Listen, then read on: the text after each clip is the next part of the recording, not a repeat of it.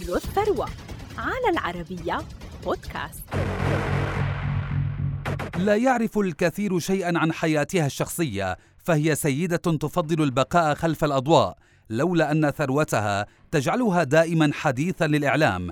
فهي تلك السيدة التي استيقظت ذات يوم لتجد نفسها أكثر النساء ثراءً في إيطاليا، مع ثروة تقدر بأكثر من 7 مليارات دولار. إنها ماسيميليانا لانديني. فما سر هذه الثروة؟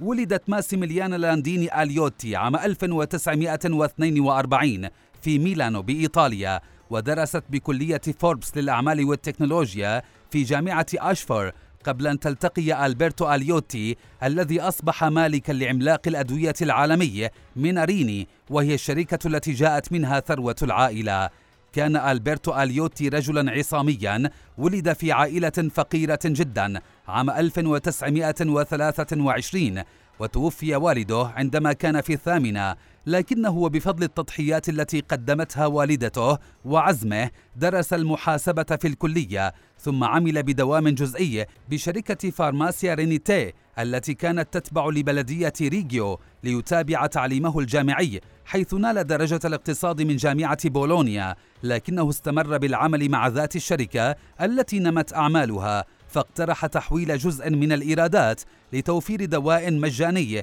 لفقراء منطقته.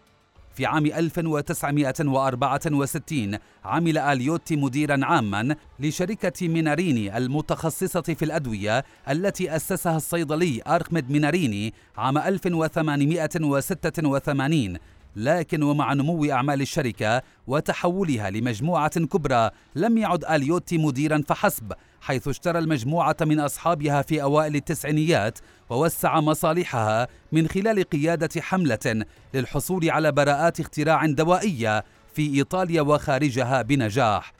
في عام 2011 وفي سن 88 أعلن أليوتي تقاعده لأسباب صحية، حيث تولت ابنته لوسيا منصب رئيس مجلس الإدارة، وتسلم ابنه ألبرتو جيوفاني منصب نائب الرئيس.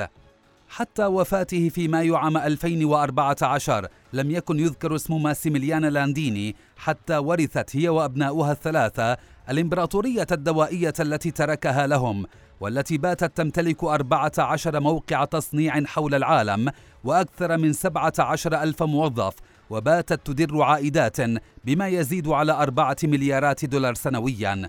في عام 2019 تم إدراج ماسيميليانا لانديني في قائمة فوربس مع تصنيف أغنى امرأة في إيطاليا، وخامس شخص في القائمة الإجمالية، فيما تقدر ثروتها اليوم بنحو 7 مليارات و300 مليون دولار.